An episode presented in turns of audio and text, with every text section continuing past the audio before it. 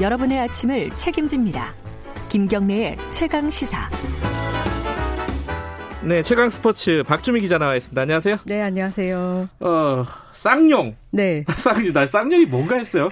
기성용, 네. 이청용. 네. 두 대형 스타죠, 사실은. 그렇죠. K리그 복귀할 수도 있다? 네, 네. 복귀설이 흘러나왔습니다. 예. 거의 10년 동안 해외에서 뛰었던 선수고 그래서 한국 팬들에겐 조금 어, 언제 한국에서 안 뛰나 이런 기대감을 음. 안게 했는데 드디어 이 선수들이 국내에서 뛰겠다 뭐 이런 의지가 보이는 어느 정도 복귀설이 흘러나왔는데요. 네. 기성용 선수는 전북에서 협상을 하고 있고 그리고 이청용 선수는 울산과 협상을 하고 있다는 이런 아, 복귀설이 현재요? 네, 나왔습니다. 어, 그렇구나. 네.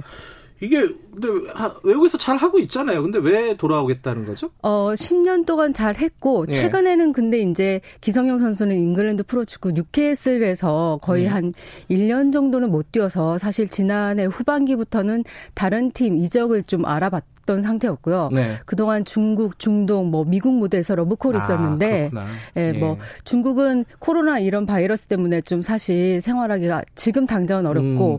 중동에서는 가족과 함께 생활 하는 걸 중요시하는 기성용 선수에게는 좀 힘든 부분이 있다 이런 판단이 있었고 사실 기성용 선수가 선수 은퇴하기 전에는 오랜 꿈인 이청용 선수와 다시 한번 K리그 무대에서 음. 같은 팀에서 뛰고 싶다 이런 꿈이 있었거든요. 아, 그건 좀 쉽지 않을 것 같은데. 그런데 가능해요? 이제 네, 그런데 이제 이청용 선수도 최근 이제 해외에서의 어떤 생활을 마감하고 국내로 음. 복귀하려는 생각을 갖고 있어서 네. 두 선수가 국내로 같이 유턴하는 이런 형식이 이제 갖춰지게 된 거죠.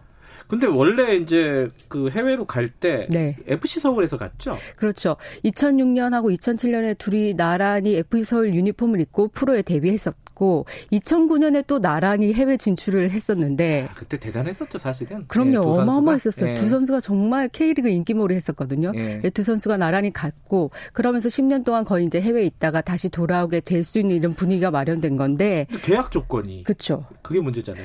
그때 당시에 해외 진출을 이제 구단이 허락을 할 때 예.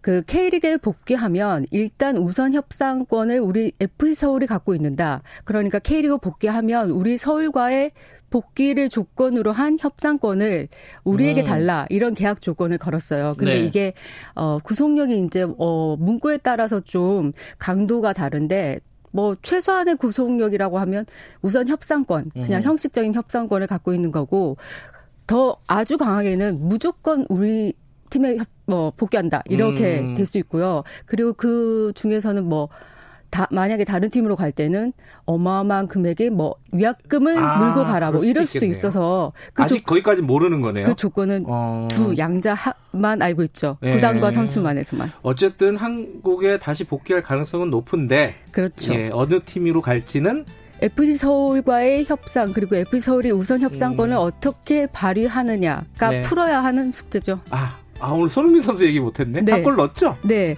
페널티킥으로 골을 넣었는데요. 네. 4경기 연속골이고 시즌 14골을 넣었습니다. 알겠습니다. 스포츠 취재부 박주미 기자였습니다. 고맙습니다. 네. 김경래 최강기사 1부는 여기까지고요. 잠시 후 2부에서 뵙겠습니다.